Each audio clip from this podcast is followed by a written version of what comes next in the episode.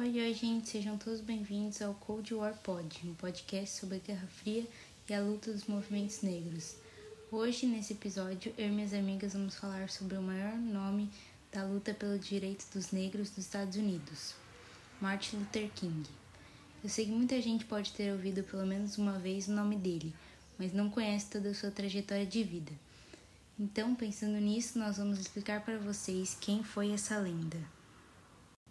Mas antes de contarmos a história de Martin Luther King, é preciso dizer que a vida dos negros não era nem um pouco fácil durante o período pós-Segunda Guerra Mundial. Os negros eram espancados pela própria polícia, havia discriminação no emprego, na educação e nos serviços públicos, falta de direitos políticos e pobreza extrema. Como King não aguentava mais essa desigualdade entre negros e brancos, decidiu pôr um fim nisso e é assim que começa sua história. Começando pelo começo, Martin Luther King Jr., filho de um pastor batista, nasceu em Atlanta, um estado sulista e racista. Assim você vê, né? Um negro nascido num estado racista e conseguindo uma trajetória de vida incrível na luta pelos direitos dos negros. Isso nos mostra que tudo é possível, só basta você querer. Bem, como eu tinha dito, nasceu em Atlanta e acabou seguindo os passos do pai, se tornando pastor e se destacando na luta por causas sociais. King sempre foi um grande sonhador, sonhava com a maior igualdade e harmonia do país com métodos constitucionais e espirituais. Sua trajetória foi inspirada em algumas personalidades, como hoje em dia as pessoas se influenciam com famosos. A palavra de Martin foi baseada no pacifista indiano Mahatma Gandhi, nos abolicionistas Theodore Parker e Abraham Lincoln, além de Rosa Parks, uma negra que lacrou ao se recusar a levantar de um assento que era só para brancos. Martin Luther King fazia muitos discursos sobre igualdade social no discurso chamado Where Do We Go From Here, King questionava o modelo econômico dos Estados Unidos, que a essa altura do campeonato mantinha milhões de pessoas na pobreza. Em 1968, como o governo americano não fazia nada para ajudar, Martin criou a Campanha dos Pobres, a qual o objetivo era brigar por salário justo, seguro-desemprego e educação para todas as etnias e classes. Além de tudo isso, ele ajudou a criar a Conferência de Liderança Cristã do Sul. Também realizou várias marchas pacíficas e alguns protestos não violentos. Mas todos esses processos foram causando um ranço para as autoridades e para grupos raciais, como a Ku Klux Klan, que deve ter pensado: se me atacar, eu vou atacar.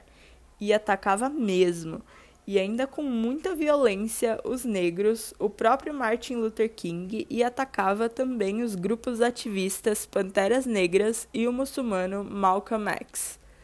Mas será que todo esse sofrimento valeu a pena?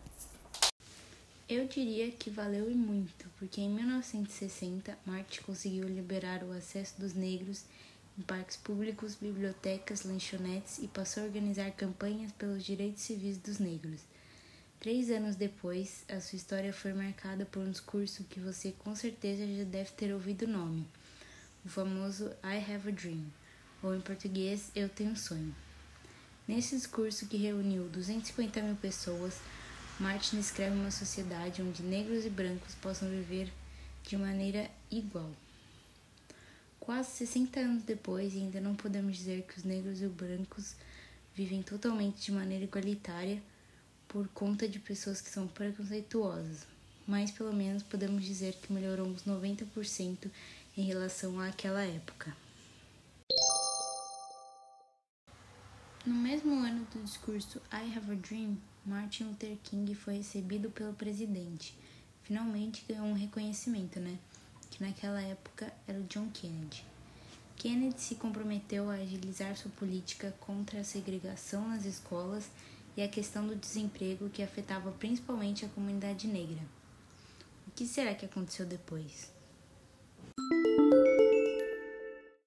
Em resposta a apoiar King, o presidente Kennedy foi assassinado no dia 22 de novembro de 1963. Será que foi por isso que o presidente demorou tanto para fazer alguma coisa? Ele sabia que algo de ruim iria acontecer? Bom, nunca saberemos, mas o que sabemos é que em 1964 foi criada a Lei dos Direitos Civis, que garantia a tão esperada igualdade entre negros e brancos.